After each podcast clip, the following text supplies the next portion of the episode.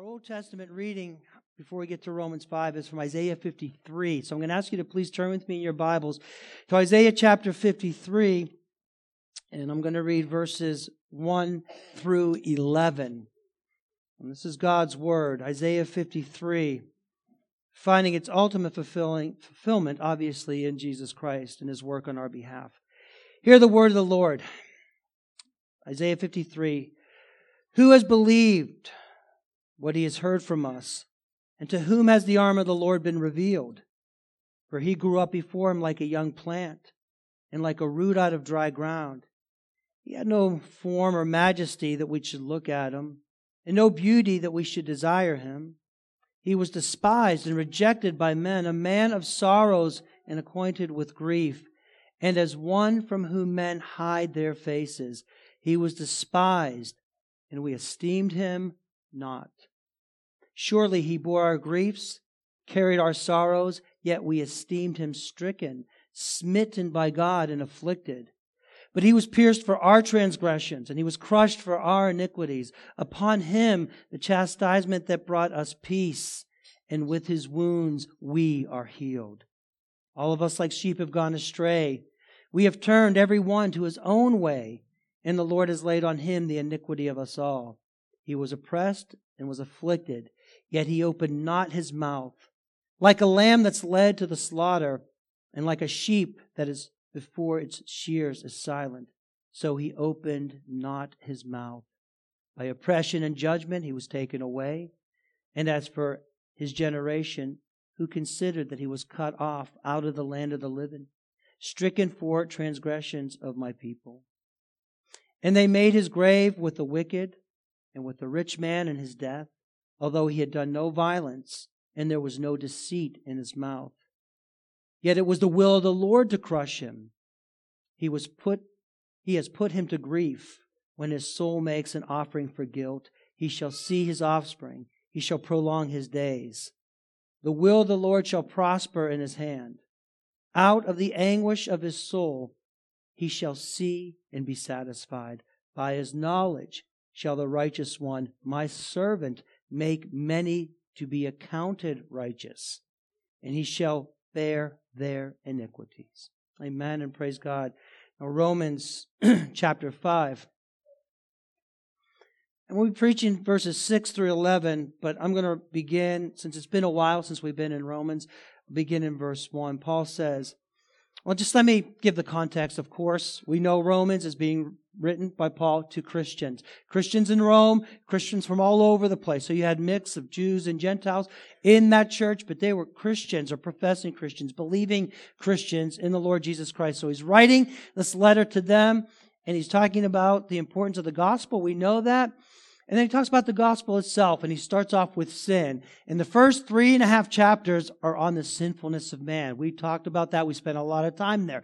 There were some difficult passages, but necessary passages, right? To see the depth of our sin, our helplessness, our, our utter contempt for God, and our utter need for his grace. And then beginning in three through four, we talked about God's justifi- justification, His love, how He pours His love on, on His people, on those who would believe and trust in Him, how we're justified by grace alone. We saw how Abraham was justified. And now we come to chapter 5, and we uh, preached a few sermons in 5 already. but as we come to this chapter, um, for me personally, I think it's my favorite chapter in Romans because just the depth of the love and the grace of God and that mercy that is just poured out upon us just comes through in this chapter. And, and he's, he's bringing out the benefits of what it means to be justified, that we're declared not guilty, that we're considered righteous, that we have Christ's righteousness, that Christ took all of our sin, that we believe in Him, that we belong to Him. And Paul just kind of, kind of pours out that love and the, and the benefits of being justified, of what it means to be a Christian, man. That's what he's talking about. This is what we have. This is who we are in Christ and to God and how deep his love is for us. So with that, I'm going to uh, begin in verse 1 and read through 11. Therefore, since we've been justified by faith, we have peace with God through our Lord Jesus Christ. Through him, we've also obtained access by faith into this grace in which we stand and we rejoice in the hope of the glory of God. Not only that, but we rejoice in our sufferings, knowing that suffering produces endurance, endurance produces character, character produces hope, and hope does not put us to shame. Because God's love has been poured into our hearts through the Holy Spirit who has been given to us. For while we were still weak, at the right time Christ died for the ungodly. For one will scarcely die for a righteous person, though perhaps for a good person one might dare even to die. But God shows his love for us in that while we were still sinners, Christ died for us. Since therefore we have now been justified by his blood, how much more will we be saved by, I'm sorry, how much more shall we be saved by him from the wrath of God? For if while we were enemies, we were reconciled to God by the death of his Son, much more now that we are reconciled, shall we be saved by his life.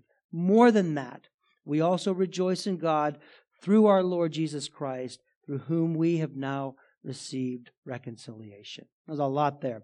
Let's pray. Father in heaven, we do thank you and praise you. And again, we thank you for your precious word. We thank you for the living Word of God, inspired Word, inerrant Word, all sufficient Word of God. As we come before this, Lord, we do so with fear and trepidation. And I just pray that you would be with each and every one of us to cause us to fix our hearts and minds on Jesus Christ, not to be thinking about later today or tomorrow or next week, but now, Lord God, that we're fixed upon you. And I pray that you would be with me, Lord God, and empower me by your Spirit to bring forth your precious truth and your precious word. For who is adequate for these things? Lord God, so we look to you and rely upon you and thank you and praise you, Lord God. May you be honored and glorified. We pray in Jesus' name. Amen and amen. Okay, so Paul has been bringing out all the benefits of justification, what it means to be made right with God. You know, from being lost to being found, dead to being alive, blind to now seeing. What it means when you weren't converted to being a Christian, how amazing that is. The truly converted and those who belong to Him. In this section, especially uh, 5b or 6 to 11, Paul really brings out the depth of his love. And that's what I want to bring across today. The depth of Christ's love for us as his people and what he has done for us. And therefore, because of that love, that we live in greater obedience. Not so that he'll love us, but because that he loves us. Now, and, and he's not going to stop loving us. Now I want to live my life deeper for Jesus Christ. Right? It's not out of this obligation, oh, I'm afraid he might take his love away from me, or maybe he'll love me more if I do this. No, no, no, no. He can't love us any more or any less. And knowing that should cause us to love him the most in our lives. Amen? Praise God that we're going to live for Christ, man. That's what this is about. It's a section, it's so rich and so full of the love of God for his people. Remember, we're talking about his people. We talked about this before. We talked about who are his people, his elect, those whom he chose before the foundation of the world, those whom he loved. So you ask, well, how do you know who the elect are? Oh, you're using that language, that predestined language, that language. Listen, how do you know who the elect are? It's all those who by the grace of God believe in the Lord Jesus Christ. That's it. If you believe in him, if you're truly trusting in him, you know that he's chosen you before the foundation of the world. It's that simple. It's not a big mystery. If you love Jesus Christ, He's loved you before the foundation of the world. It's so amazing. That's all, all those who by grace believe on him. That is grace. That's what makes salvation so amazing, so astonishing, so different than anything else. That he could love a wretch like you. Amen. Praise God. That's understand that and, and that word wretch, that actually means something. It means it's the connotations, yeah, it means despicable. You know, when you hear the song, Amazing Grace, who saved a wretch like me, it means contemptuous.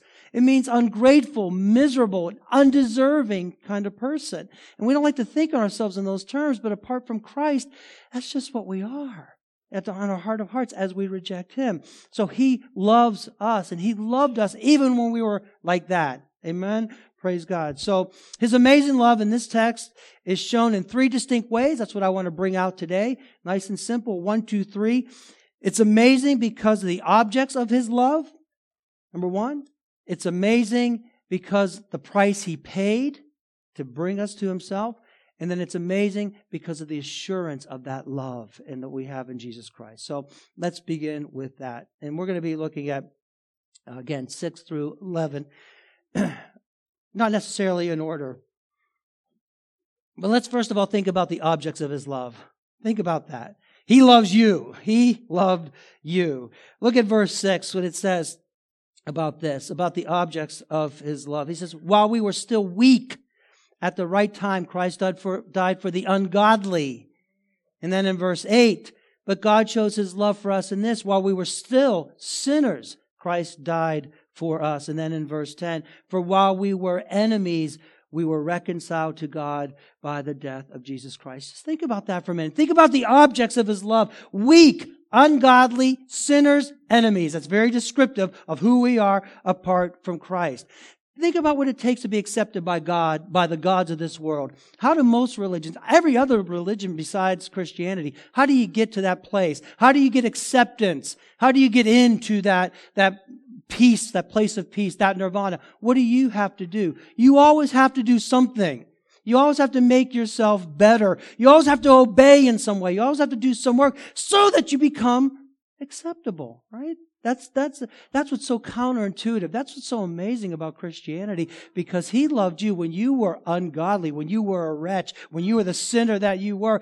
That's when He loved you. It wasn't, I'm making myself better. See God, now maybe you'll love me. I'm doing the best I can. Maybe you'll accept me. No, no, no. That's not what Scripture teaches. When we were weak, ungodly, sinners, and enemies, that word weak, it's, it's such a, it's used so many times in scripture and it's used in a literal way when you're just kind of weak physically. It's used figuratively. It's used uh, for morality. We're weak morally in that way.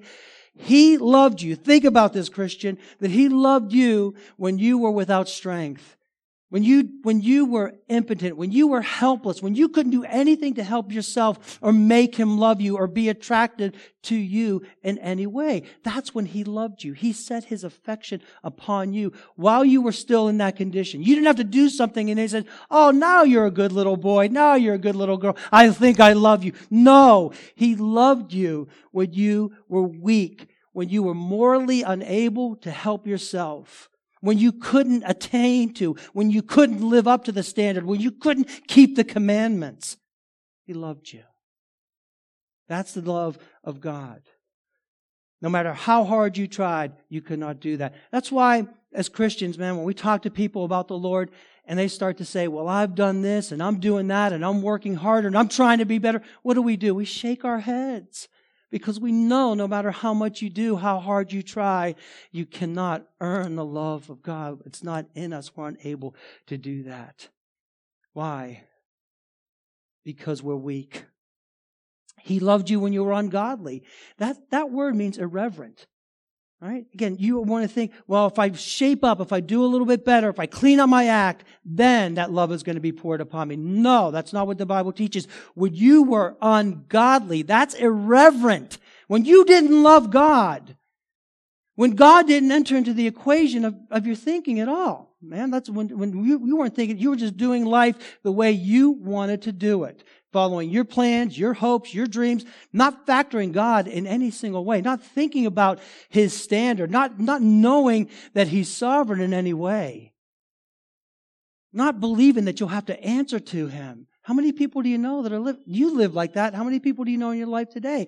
They're ungodly. That's what that means. We always kind of think, oh, they're the kind of the worst people in the world. No, man. The ungodly, is when God doesn't enter into the equation in any single way in your life. You're just doing your life without God as you see fit. That's most people today. That's most of your friends, family, coworkers. Go ahead. Tell people, try this little experiment. Tell people that they're living contrary to His Word and see what reaction you get because they're ungodly. They don't want anything to do with God. If you go to your friends and tell them this is what God demands, they're going to laugh at your face. They're going to get angry with you and they're going to walk away unless the Holy Spirit's working in their hearts at that moment. But that's the ungodly. But think about it. He loved you when you were ungodly, when you wanted nothing to do with Him. That's the depth of the love. This is why I'm not going to do this justice. I can't. I'm so very inadequate, especially bringing this forth. But this is the love of God that He has for His people that motivates us to live for Him, to forget about ourselves and be obedient to him. So he loved us while we were sinners. Verse 8. Hamartolos, that's the word. Hamartology, that's the doctrine of sin. And that means what? When you were missing the mark, man, when you were doing your own thing, when you were transgressing his law without even thinking about it, when you were lying, cheating, stealing, coveting, not honoring him as you ought to, disobeying your parents, being that person that you were in your life, he loved you. When you were willfully disobeying him. And that word for sinner there talks not only about the actions of transgressing, of going, crossing the line, of missing the mark of being a sinner, but even our nature. Do you know that we are sinners by nature, man? We're just born into sin and also by choice. Sinners by nature and by choice. So uh, on Psalm 51, you know this. Behold, David says, I was brought forth in iniquity, and in sin did my mother conceive me. By nature, we're born in sin. And not only that, we, we willfully sin. We know what's right and what's wrong. Even as unbelievers, we understand the law of God. And we still cross that line and we still break it very willfully. The Shorter Catechism asks, What is sin? Sin is any want of conformity unto or transgression of the law of God, not conforming to it, not doing what we ought to do, and then also doing the things we should not be doing. That is sin. We're transgressing God's law. We are sinners. And yet, he says, while you were still sinners, God loved you. He goes on. He says, when we were enemies, in verse 10, while we were enemies, we were reconciled to God. And notice, it's in that past tense, while we were. It's not, you know, because now you're not in this way. While you were still in that state, this is how he loved you. And now we know that as we look back. He says, You are enemies. Echthros is the word. That means adversary. That's a real strong word. It means foe. He loved you when you hated him, in other words. That, that, that, that strong word for, you know, you know your enemies are. And you can't stand like some, some of your, that person does not like you. You don't like that person. They want to do damage to you. They want to hurt you.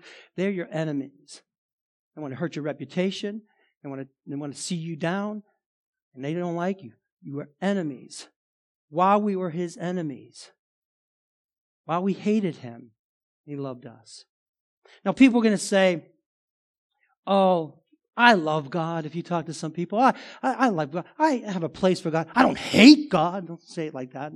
Although more and more people are just kind of coming out with it, coming out with the truth that they do despise God. But there's still a lot of people that say, no, I don't, I don't hate God.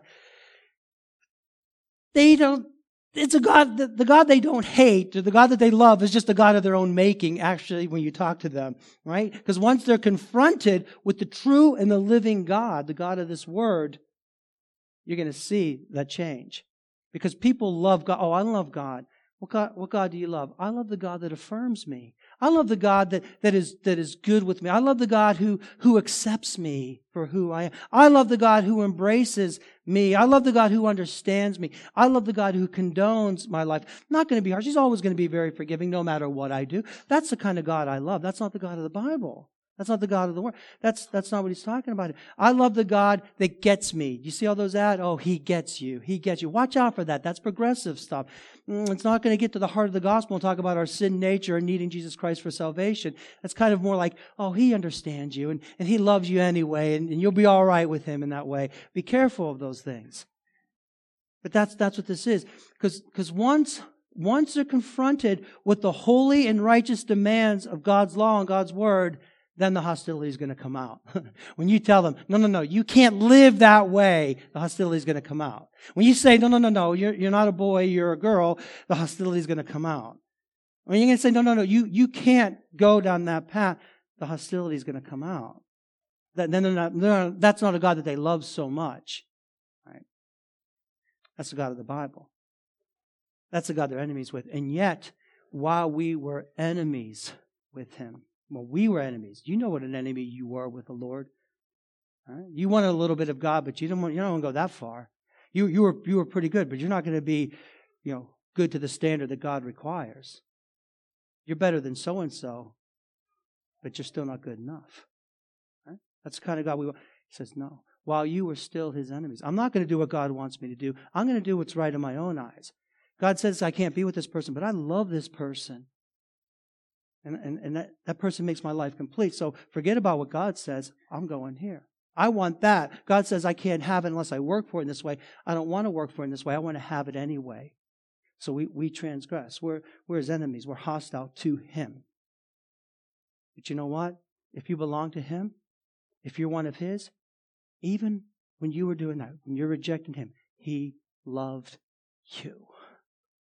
I can't fathom this. As you look back, like, how could he love me? I look back to yesterday as a Christian and say, how can he love me with the love that he loves? Let alone when I was living in sin, apart from him, using him, disrespecting him, dishonoring him, and thinking that I was okay with God.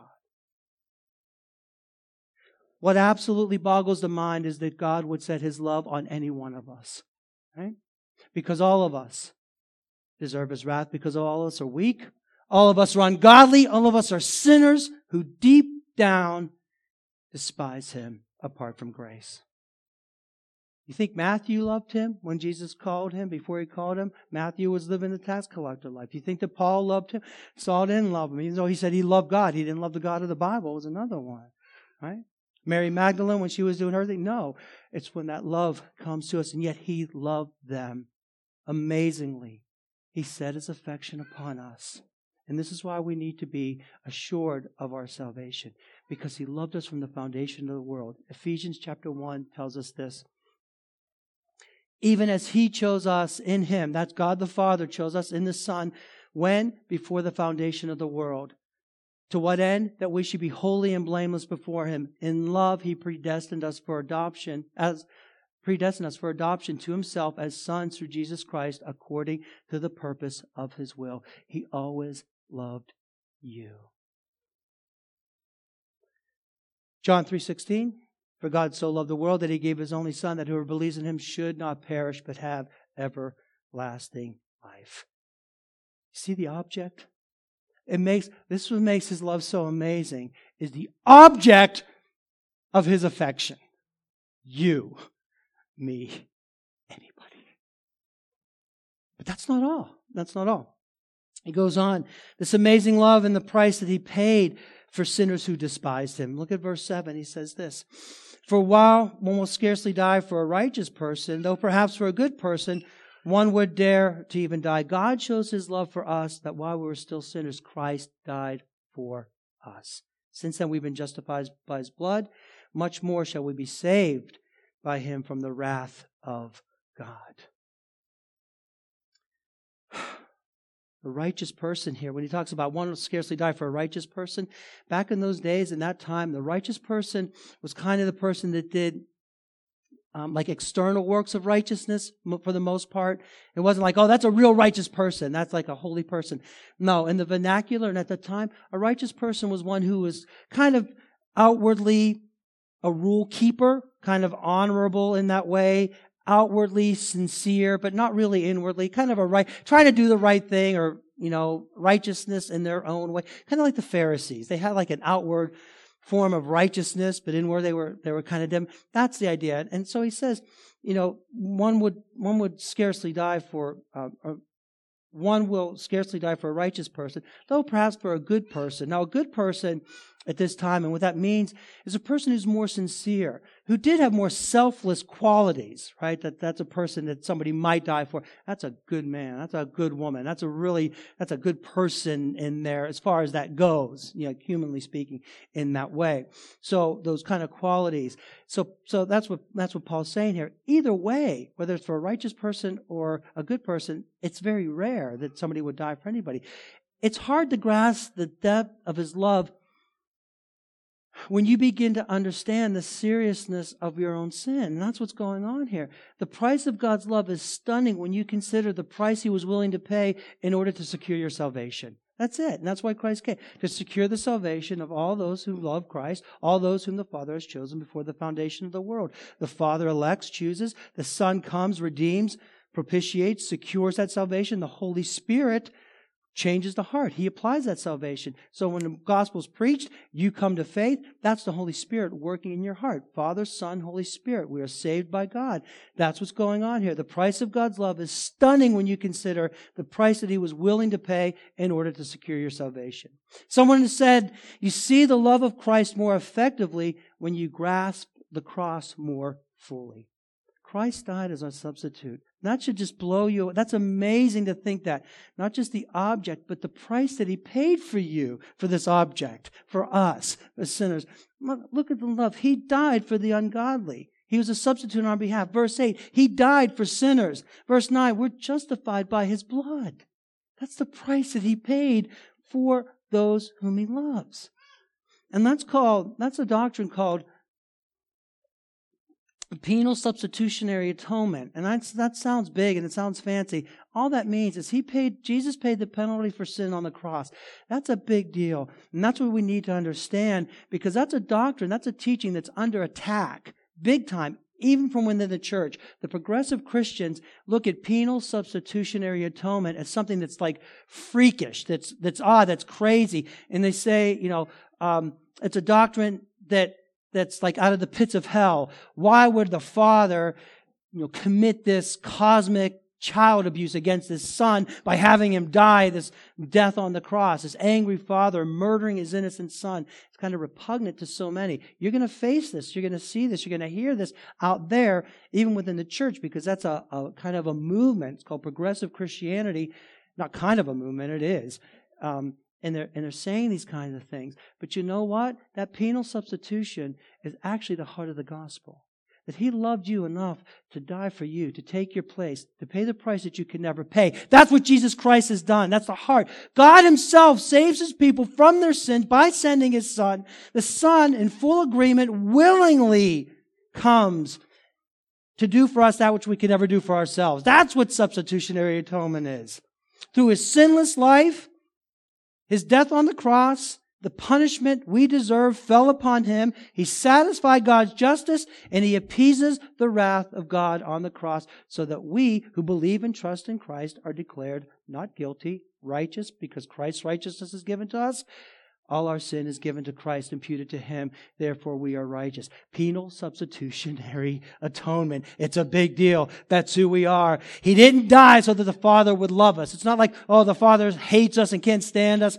And then Christ dies for us. We believe. And now that, that changes. Now He loves us. No. No. It's not. He didn't die so that the Father would love us. He died on the cross because the Father does love us. Amen. Praise God, He came to finish the work. Penal substitutionary. Big deal. It's throughout Scripture, just a few passages. We read one from Isaiah. I think Isaiah 53. He was pierced for our transgressions. Penal, pierced, penalty, paid that price for our transgressions, substitutes himself. He was crushed for our iniquities. Upon him was a chastisement that brought us peace and with his wounds we are healed. That's penal substitution. Paying the penalty, substituting himself in our place. What you deserve because of your sin. That's how deep his love is for us. That he willingly paid the price that you could not pay. Somebody's going to pay the price. It's either Christ Jesus or you. It goes on. 1 Peter 2.24, He himself bore our sins in his body on the tree that we might die to sin and live to righteousness. By his wounds you have been healed. Penal substitution. Goes on, 1 Peter 3.18, For Christ also suffered once for sins, the righteous for the unrighteous. You see the substitute? The righteous for the unrighteous. That he might bring us to God, being put to death in the flesh, paying the price, but made alive in the spirit. I think we have one more. 2 Corinthians 5:21 For our sake he made him to be sin who knew no sin sinless savior Jesus on the cross becomes sin for us takes the punishment of sin that in him we might become the righteousness of God. So on that cross what happened? All of God's wrath is poured out on Christ he bears the punishment. As we believe in Him, our sin is imputed to Him, His righteousness given to us. God looks at you and sees what? He sees the finished work of Christ. He doesn't see the sinner the ungodly, the wicked. He sees one who's been redeemed and clothed in the righteousness of Christ who died for us. That's a big deal. Don't let anybody talk you out of penal substitutionary atonement. He died for his people. He substituted himself. This is how devastating sin is. This is how devastating sin actually is. And this is why we're so serious about our faith. That's why we say we don't play games. We're not playing a game with Christianity. It is life and death. We don't take it lightly. We don't say we love Jesus on the one hand and then just go and live and do whatever we want. No, we, we look to Him. We love Him. We're being shaped and molded by Him. We're not being silly in our faith. That's why we study and we study hard. That's why we pray and we pray diligently. That's why we, we come together and encourage one another in the faith to walk in a manner worthy of our calling. That's why we meet and do this. It's not a game for us. A lot of people like to play Christianity. Oh, this is good. And if I do this, God will give me that. And if I just believe for this, I don't, I believe that God needs to use us the way that He sees fit. And we're called to obey Him. And we're called to bring forth the Word. And we're called to count the cost of what it means to follow Jesus Christ. And we're called to bear that cross every single day, dying to our sinful desires in order to live for Him. No matter what our circumstances, no matter where we are, no matter where we find ourselves, being faithful to the one who loved us and who gave His life for us. That's the Christian life. That's what we're talking about here. On the cross, He was treated as a sinner so that sinners may be treated as sons and daughters. That's not all. One more thing. Verse 10. This amazing love comes forth in the assurance that we have in him. Look at verse 10. He says this For while we were yet enemies, we were reconciled to God by his death.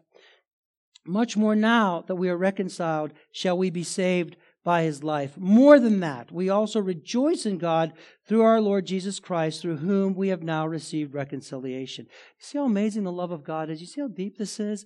I can't bring it forth good enough. I know I'm not in, in that way to, to, to grasp the depth of the love of God for his people and what that means for us and the implications of that. Because he loves us so much, this is how I want to live my life. I don't want to live my life like I used to. I don't want to go back to sin. And when I do, I'll confess it and, and bring it before the Lord. I want to be used by him. I want to be faithful to him.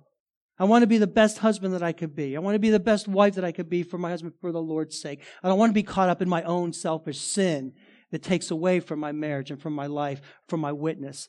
Do nothing to harm the name of God. Do nothing to bring dis- disrespect or disrepute to the name of our Lord and Savior Jesus Christ. That's the end result of this.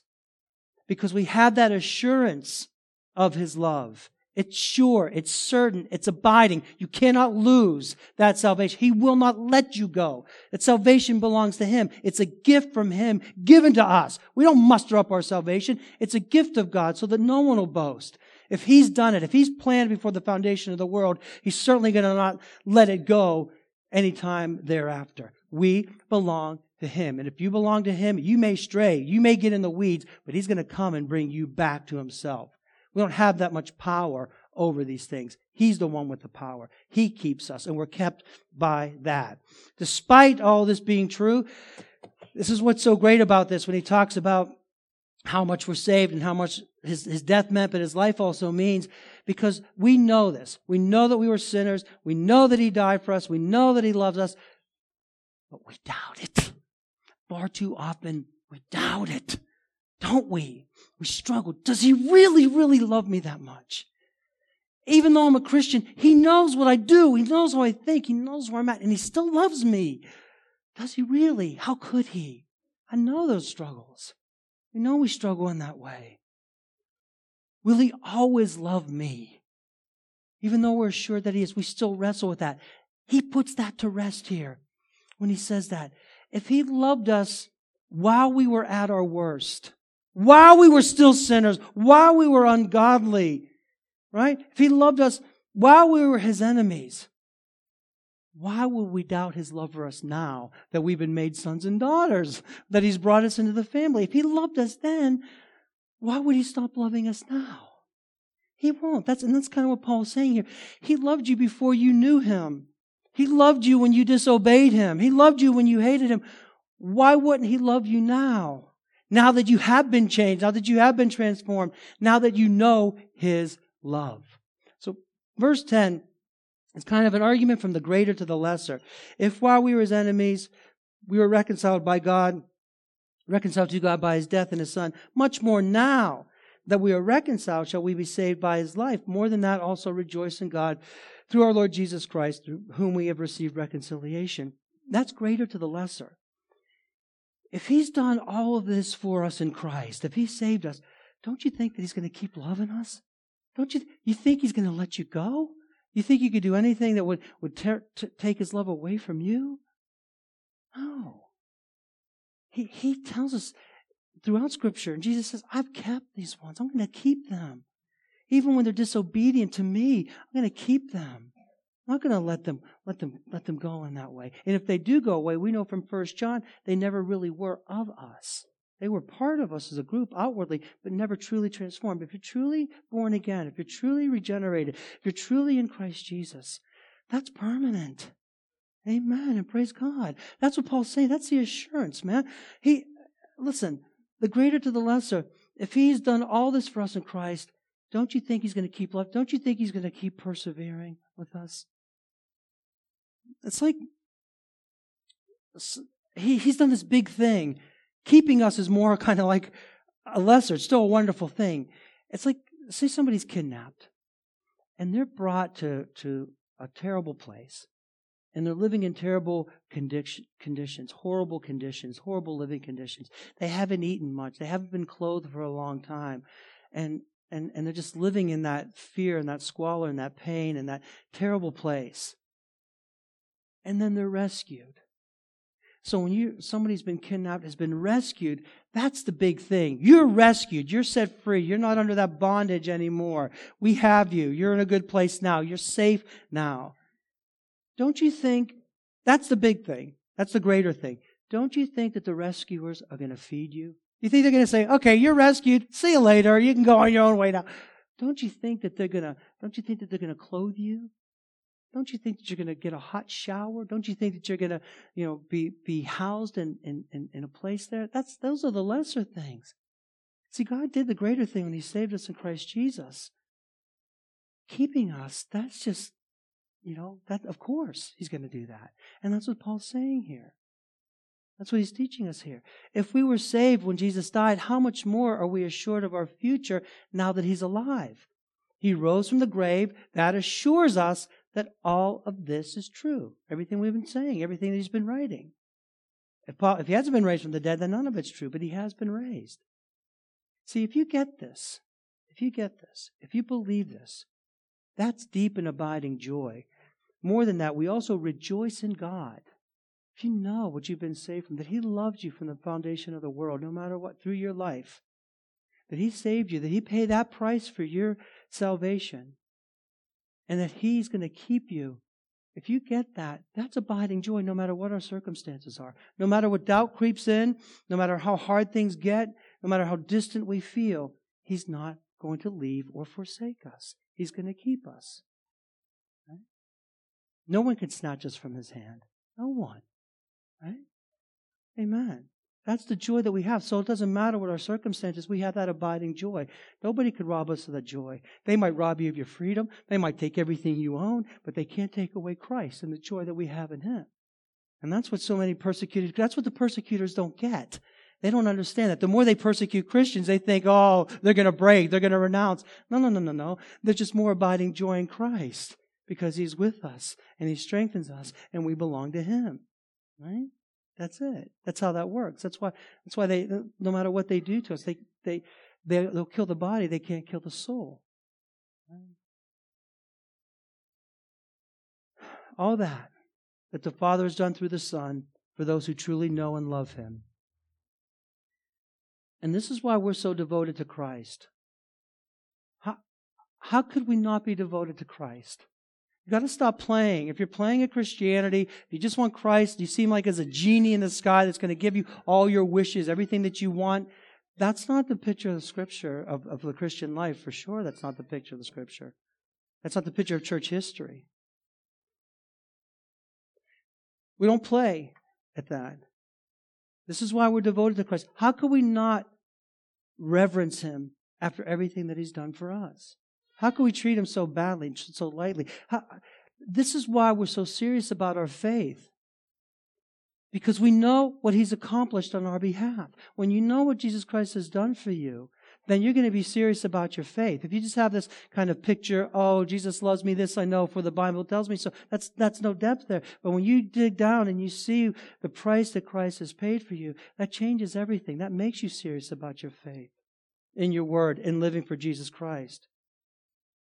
That's why we're determined to be faithful, because Jesus Christ deserves our fidelity. He deserves it for what he's done for us. We don't play around and, and like, oh, I'll be faithful here, but I'm not going to be faithful there. I want to be faithful in every little thing that I do. And it doesn't matter how I'm treated. I'm going to be faithful unto him. That means in my work. That means in my relationships. That means in my life. Because I'm doing it unto him. He deserves our fidelity. And that's why we don't compromise with the world. That's why I can't stand when we as Christians compromise with the world. We say one thing on Sunday morning, then Monday night or Saturday night, we're out just doing what we want to do. That's not cool. That's not who we are in Jesus Christ. We, we, are, we are not to compromise with the world. We'll say one thing on Sunday and we believe this, but on Monday we'll go along with the world and say, well, I could see where that's the case, even though it goes against Scripture. No. No room for compromise in this world, not with yourself and not with the Word of God. He is worthy of our compliance. He is worthy of our obedience. Do you know that? He's worthy of that. We owe Him that, not ourselves. We get so selfish or we get so afraid of the opposition. We get so afraid that we're going to compromise. We capitulate. We get so tempted that we're going to give in to, to what we want instead of what He's commanded us to do. No. He deserves our fidelity. He deserves our obedience because He's our God, because of what He has done for us. This is why we no longer live for ourselves because we owe Him our very lives. And when you understand what Paul's saying here, you understand that very well, and that changes everything.